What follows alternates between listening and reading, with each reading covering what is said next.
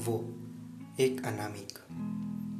आज भी वो अपने लिखने का हुनर दबाई हुई रसोई में मन लगा रही थी। उसने अपनी कविताओं में दिए हुए पूर्ण विरामों को आज अपने ही ज़िंदगी की दहलीज बना दी है।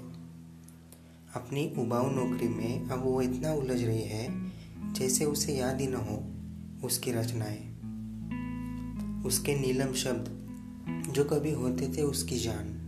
और महफिल की शान। आज वो सूखे, बेजान से पड़ गए हैं, छत पर धोए हुए कपड़ों की तरह। उसके कलम की उड़ान जो कभी आसमान छूती थी, आज उड़ना छोड़ो, चलना तक भूल गई है, किसी बिगड़े हुए हवाई जहाज़ की तरह।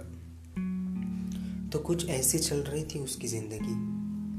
तभी छुट्टी वाले दिन घर की सफ़ाई करते वक्त उसकी पुरानी वाली डायरी उसे मिली।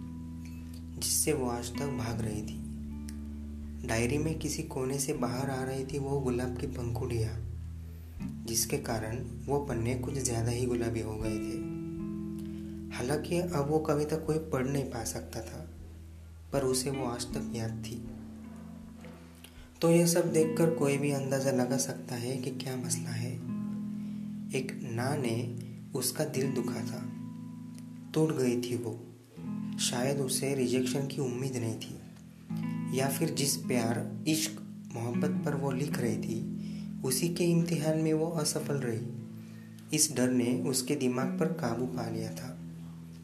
तब से उसने कागज़ और कलम से रिश्ता तोड़ दिया। क्योंकि इन कविताओं के कारण ही वो मुझे मिला और मुझे टुकरा दिया।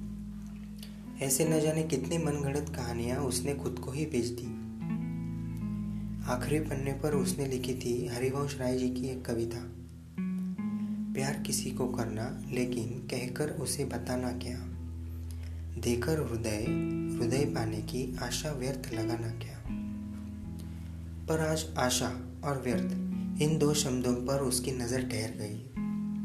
वो बार बार आखिरी दो पंक्तियाँ पढ़ रही थी। फिर अचानक खुद से ही कहने लगी, सही तो है हम क्यों किसी से आस लगाए बैठे?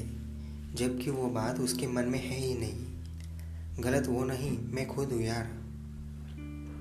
बहुत दिनों के बाद वो अपने आप से बातें कर रही थी। सिर्फ़ दिल से नहीं, इस बार दिमाग से भी सोच रही थी। तुरंत उठकर वो आईने के सामने खड़ी हो गई। कुछ देर ऐसे ही देखती रह गई।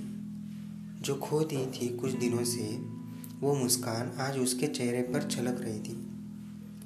वो डायरी उसके हाथ में थी।